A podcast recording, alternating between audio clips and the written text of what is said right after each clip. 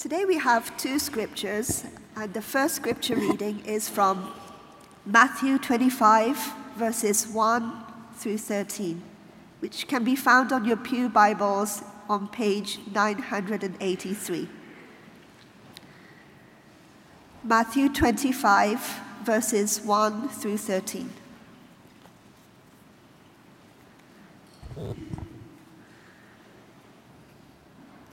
At that time, the kingdom of heaven will be like ten virgins who took their lamps and went out to meet the bridegroom. Five of them were foolish, and five were wise. The foolish ones took their lamps, but did not take any oil with them. The wise, however, took oil in jars along with their lamps. The bridegroom was a long time in coming, and they all became drowsy and fell asleep. At midnight, the cry rang out Here's the bridegroom, come out to meet him. Then all the virgins woke up and trimmed their lamps. The foolish ones said to the wise, Give us some of your oil, our lamps are going out. No, they replied. There may not be enough for both us and you.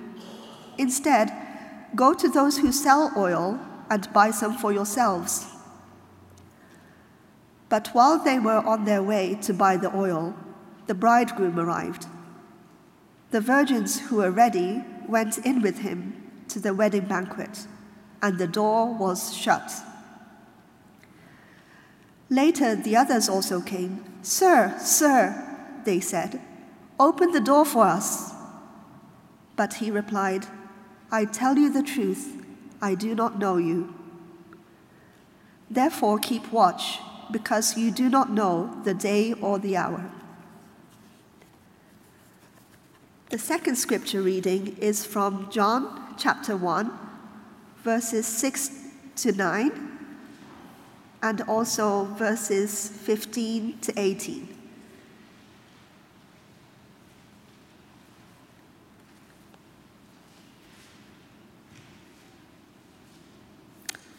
Which is on 1049.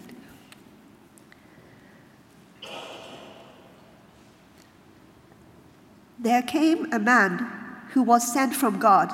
His name was John. He came as a witness to testify concerning that light, so that through him all men might believe. He himself was not the light, he came only as a witness to the light. The true light that gives light to every man was coming into the world. John testifies concerning him. He cries out, saying, This was he of whom I said, He who comes after me has surpassed me, because he was before me. From the fullness of his grace, we have all received one blessing after another. For the law was given through Moses, grace and truth came through Jesus Christ. No one has ever seen God, but God, the one and only, who is at the Father's side, has made him known. The word of the Lord.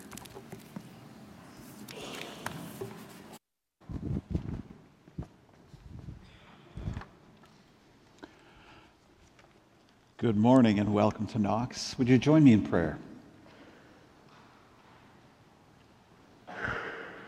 We've heard your word, God. Now we pray that you open our hearts so that word would get planted deep inside and so that it would bear the beautiful fruit of your gospel in our lives, in our city, in this world. In the name of Jesus, we pray. Amen. Well, as Ashley mentioned already, it is a new year in the church. The church works its way through time in a different way, not according to uh, the calendar that we have of January through December, but there's an ancient way that Christians have always marked time. As they looked at the annual rhythm of the calendar, early Christians believed that it gave us a really perfect opportunity for uh, uh, Christians, for the church, to reenact the story of Jesus, to retell the story of salvation. And so it created its own calendar, which you see up here. It is telling the story of Jesus first half of the year. And it begins in December, maybe November, late November, early December with Advent. This is the season we begin now. And then it moves to Christmas. And you remember, you know, the crazy song about the 12 days of Christmas? Well, that comes after. That's Christmas and the 12 days following. That's the season of Christmas. And then January, February, you have this season of Epiphany, which unpacks and looks at how Jesus, the miracles, the teachings of Jesus. And then you come into the season of Lent. And Lent is a time in which we journey with Jesus to the cross. It's a season of in which we mark the suffering of Jesus. And then there's the Easter season in which we celebrate the resurrection. We need a long time to, to realize the fullness of what the resurrection means for our lives. And then there's a Pentecost season in which we celebrate the giving of the Spirit, the ascension of Jesus, and the giving of the Spirit. And then the last half of the year is what's called ordinary time. And that looks at the story of God's people, of Israel in the Old Testament, of the church in the New Testament. So it's a full cycle of telling time, of living through the year, but according to the biblical story of salvation. Now, today is the beginning of that calendar. Today begins the season Christians call Advent. It is four weeks that precede Christmas, the birth of Jesus. And it is, I think, one of those beautifully countercultural pieces of being a Christian. Because while the rest of our culture is being swept up in the high and holy season of consumerism, holiday consumerism, rung in with relentless marketing, you know it, right? Christians do something different. Advent gives us this really lovely alternative to marking this time, a welcome contrast to the holly jolly busyness all around us. Instead of preparing for Christmas by, by buying enough gifts and getting to go to all the right parties and drinking enough gingerbread lattes, Advent instead prepares us for Christmas more soberly, more quietly. Advent says, let's stop the Santa soundtrack for a little bit Let's wait one minute and ask an important question. What hope do you have to celebrate with a world in such a mess? Is all your happy holiday wishes rooted in anything more than mere sentiment? Another odd thing about Advent is that in spite of its reputation as a preparation for the birth of Jesus Christ for Christmas, the main focus for Advent is really on the second coming of Jesus. It is a season of, of profound, fierce hope. A looking back, certainly, to the birth of Jesus at Christmas, but more so an anticipation of the return of Jesus. That is the major focus the future coming of Jesus as the judge of all things, the judge of history at the end of time. The parable that we heard this morning, the parable of the 10 bridesmaids, the 10 young women, comes at the very end of the book of Matthew. And it's part of a series, a chunk of teaching at the very end of Jesus' life and ministry that is all focused in on Judgment Day, on the return of Jesus as judge. And it, it strikes sort of an ominous note. It's an ominous note on which Jesus ends his public ministry. I think for many of us today, we might read that teaching and hear even that Jesus is coming as judge. And, well, we're not big fans of that. Let's say it that way. Um, there is a reaction to any hint of judgment in our culture. Any mention of judgment is ironically condemned as judgmental. That's one piece, but it's interesting at the very same time, the notion of justice is a deeply held concern in our society. Certainly, as of late, it's held high, it's enshrined in our cultural moment. People are passionate about justice, which is a good thing. We should be glad for that. But there's a double mindedness about that. We, we react to judgments, we embrace justice. There's a double mindedness in this. How can you reject judgment and yet hold to justice? Because any notion of justice is rooted in a judgment.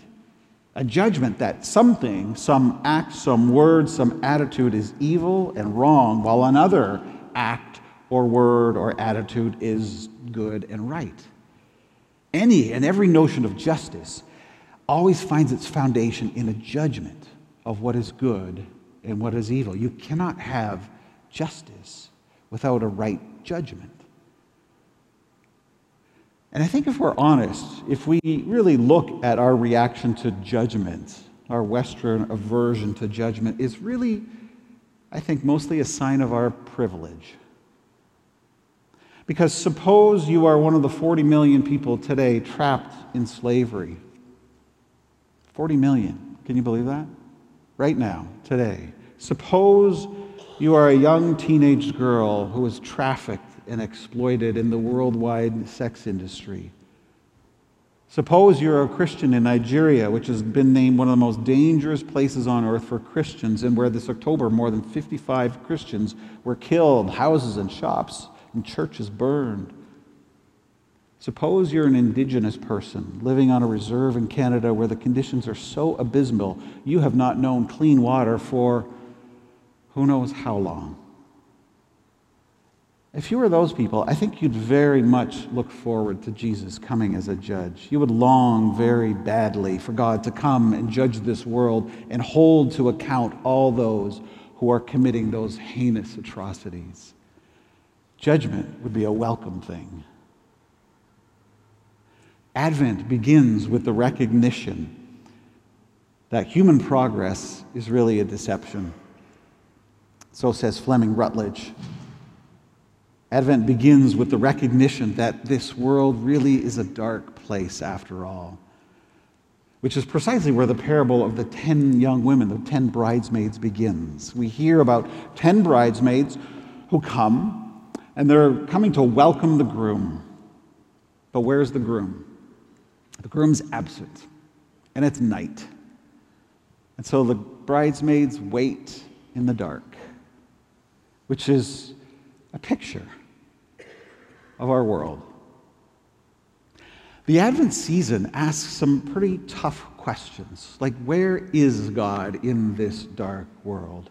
If God has already come in Jesus Christ, why do things seem so stubbornly wrong in this world? Why do so many terrible things happen? And when those terrible things happen, where is God in all that? Those are good Advent questions to ask. And like this parable that Jesus tells, Advent begins in that place, in the dark, with an absent groom. The big theme of Advent is hope, but we can hardly speak of hope unless we're willing to look squarely at the overwhelming presence of evil in the world. And any and every faith and philosophy that ignores the dark side of life, that is just fundamentally dishonest. And I think all of us know that because we're just not strangers to this darkness. All of our Western wealth and privilege, it simply won't protect us from the darkness that we experience that falls upon our lives. We know it when we walk with a loved one in their final days of life. We feel it when families break apart, when, when the people closest to you are not the people you thought they were. We feel it sometimes at church when friends we know and love leave our church for another one. We've seen it this fall in our Alpha our Alpha Ministry, which is a place for people to ask questions about the Christian faith. And this year, a young Muslim woman was part of our Alpha, and she became a Christian. She experienced the beautiful, bright light of Jesus in her life. Something beautiful shone brightly in her life. But as she told her family, she was rejected. We know what this darkness is like. And so we know what it is to wait in the dark. We're waiting for a better world. But we don't do that in fear. We live right now in a world that is racked with fear and anxiety, but fear, as one author, Marilynne Robinson, said, is not a habit of Christian mind. Why? Because we know that this darkness that we experience, that we honestly confront, this suffering in the world, it is not ultimate. It does not form the bottom line to this life. And so instead of fear and anxiety about the future, Christians hope.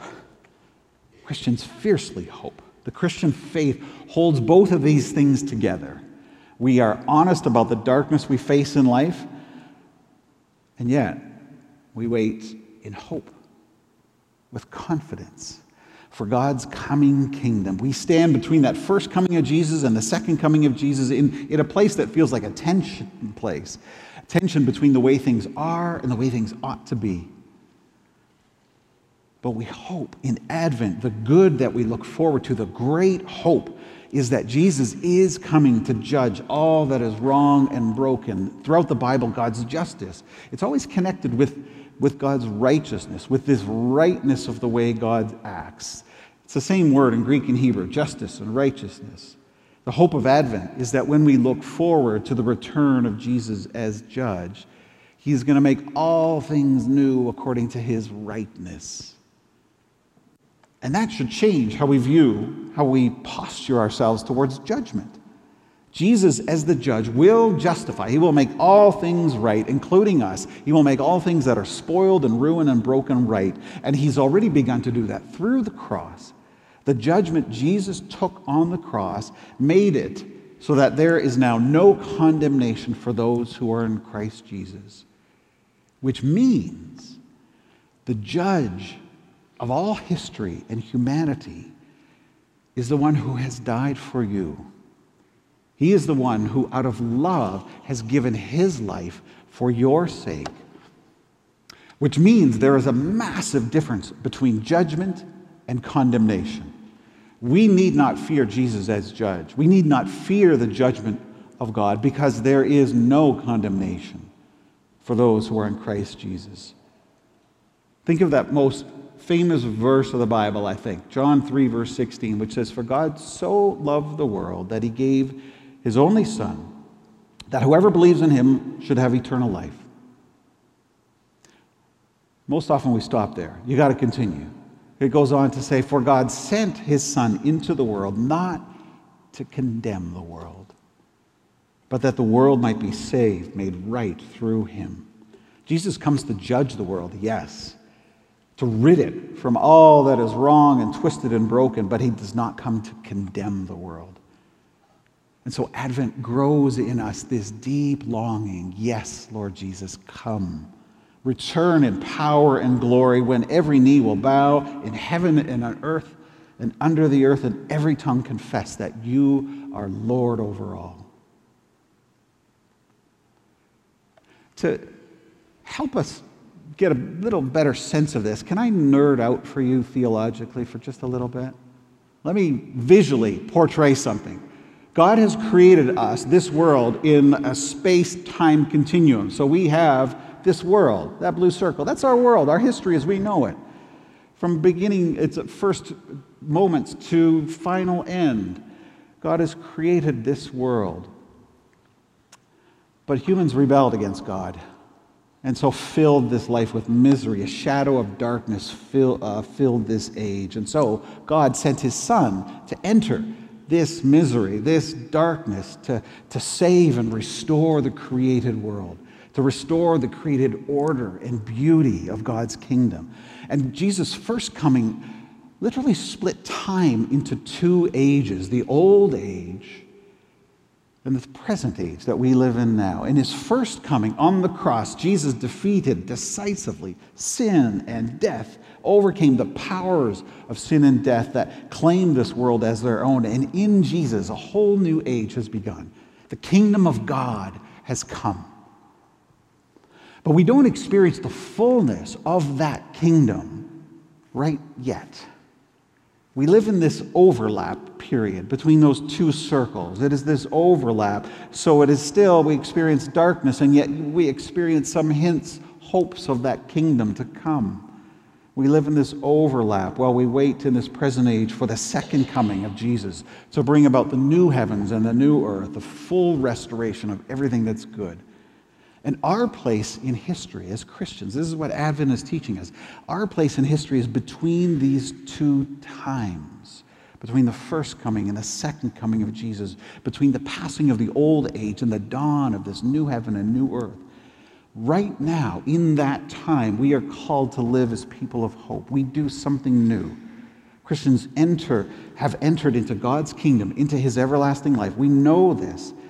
We don't experience it fully. That's what some people call this already, but not yet experience of the Christian life. The reign of God has begun in Jesus, and so we live in hope in this in between time. And we do that because we are citizens of this kingdom of God that is at work, of which we are participants already. And so we wait and we watch in hope. Like those bridesmaids waiting for the groom, we watch. We don't know why God takes so long. We don't know why there's still so much darkness. All we know is there is this hope that a groom is returning Jesus is coming again. He will return in glory. His kingdom has come, and he will bring it in all its glorious fullness. This God who cares, who is at work to renew all things, he will come again. And so we wait and we watch. That's the main point of the parable Jesus tells. You could go crazy with all the details of the parable, you know, like why are there 10 women? Why not 12? What does the oil mean? But the point, the big point of the whole parable is be ready. Like the wise women, be prepared. Both the wise and the foolish young women knew there was a groom coming, and so they went out. They made sure, the wise, however, made sure that reality of the groom's arrival impacted their living. You see, hope always shapes our lives, our today. Whatever future hope you're living for, it is impacting how you live today. You and I are just irreducibly hope filled, hope based creatures. How our life is lived today is actually controlled by what it is we hope for. Think of this illustration. Think of two people. You put it in two rooms, same size room, same lighting, same humidity, same temperature, and you give them exactly the same job to do. They're going to take part A, attach it to part B. And they're going to do that over and over and over again, 10 hours a day. Same circumstances, same setting, same conditions. But tell the first person in the first room at the end of the year, by doing this, attaching part A to part B, for 10 hours every day, you will make $10,000. Same job. Tell the person in the other room, at the end of the year, you will have made a million dollars. That's going to change how you do your work, isn't it? Same job, same circumstance, but it's not the same job anymore. Because how you do your job, how you process your job, depends on what you believe your future holds. So that person in the first room is saying, Can you believe this job? How boring. This is awful. This is unbearably awful. I think I got to quit. I can't do this. But the person in the second room is saying, It's not so bad. Actually, it's all right. Why? Again, identical circumstances are being processed, but in completely different ways because of the different futures they believe in.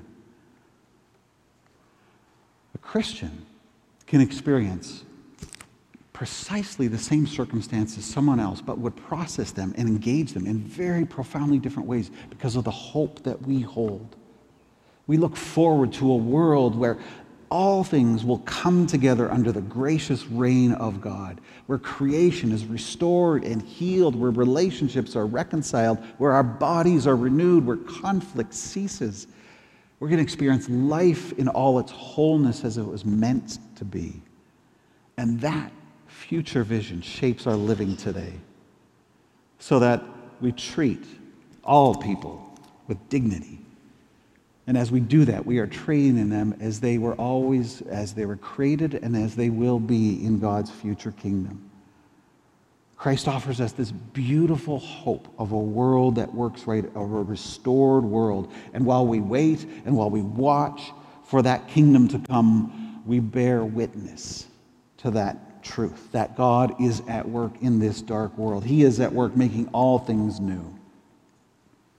John the Baptist, who we heard from the passage of John, who came before Jesus, he came as a witness to the light. John pointed to Jesus. He was bearing the light. He's saying, He's the one we've been waiting for. He's the one full of grace and truth. Do you want to know what God is like? He's the one who is revealing, unveiling the fullness, the true nature of God. And this is our calling as God's people to bear the light in a dark world, to hold out the hope that God is coming to live lives that are always pointing to Jesus. There is God. There is the life we were meant. How do we do that? It's not that complicated. You do that by caring for the lonely, by welcoming refugees, by providing a meal for the hungry, by providing housing for low income families by working for and understanding reconciliation, building healthy, strong families. These are, are lamps that shine light in dark places. These are works that glorify Christ while we wait for him. This is bearing light and sharing the light of the gospel that you have with others. This is bearing the light. So many people in our city walk around with, with no coherent sense that there is a good future. So many live actually riddled with anxiety and panic because all the stories we're told about future are pretty dark. We've lost as a culture really any sense of hope. You can offer them hope for a life that matters, that their life has some purpose, how God loves them and, and desires relationship with them. Can you tell them that hope? The good news that God is at work to renew this world, that there is purpose and meaning to life, that there is a reason to fight injustice, to care for the poor and the weak, to forgive, to heal, to serve others in your workplaces.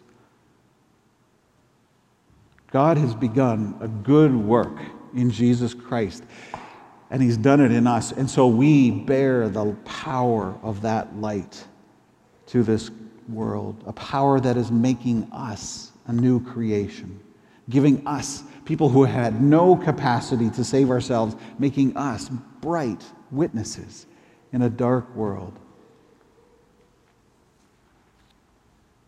Just through sometimes big and bold, but often small, sometimes hardly noticed, everyday acts of service and kindness. All those are lamps we hold out to a dark world, shining a light that announces God will come again. Justice will win the day. He will destroy all pain, all evil. He will wipe away every tear and every reason behind those tears. That's the world we live in, friends. And until it comes fully, we wait every day in solidarity with those who sit in darkness. But we live with this unshakable hope of those who expect a new day.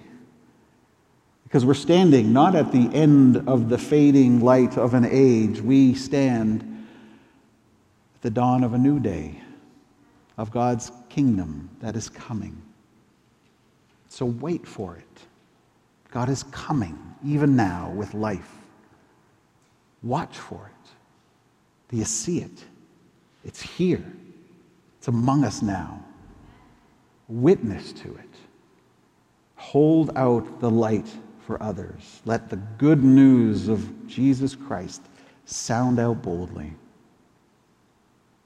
And so, blessed are you in unaccountable faith who bear the light and stubborn hope in unbearable times, in love that illumines, who testify every broken thing to its endurance it finds amid the unendurable, who bear witness to its persistence when everything seems in shadow and grief. Blessed are you in whom the light lives, in whom the brightness blazes, your heart a chapel, an altar where in the deepest night can be seen the fire that shines forth in you in unaccountable faith, in stubborn hope, in love that illumines every broken thing it finds. Let's pray.